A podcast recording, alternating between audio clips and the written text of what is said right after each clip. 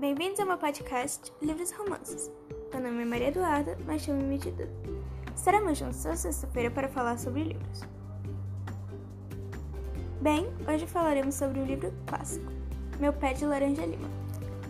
O livro é protagonizado por Zezé, um garoto de 5 anos, de Bangu, periferia do Rio de Janeiro.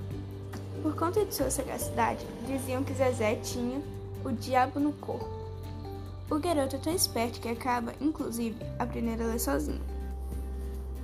A vida de Zezé era boa, tranquila e estável.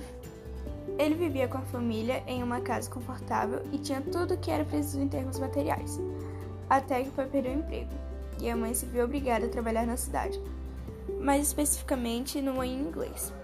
Zezé tem três irmãos, Glória, Totoca e Luiz. É um livro lindo, que tenho certeza que você vai se emocionar. E caso já tenha lido, sempre vale a pena reler, não é mesmo? Bem, esse foi o décimo episódio do meu podcast Livros Romances. Vejo vocês semana que vem. Tchau!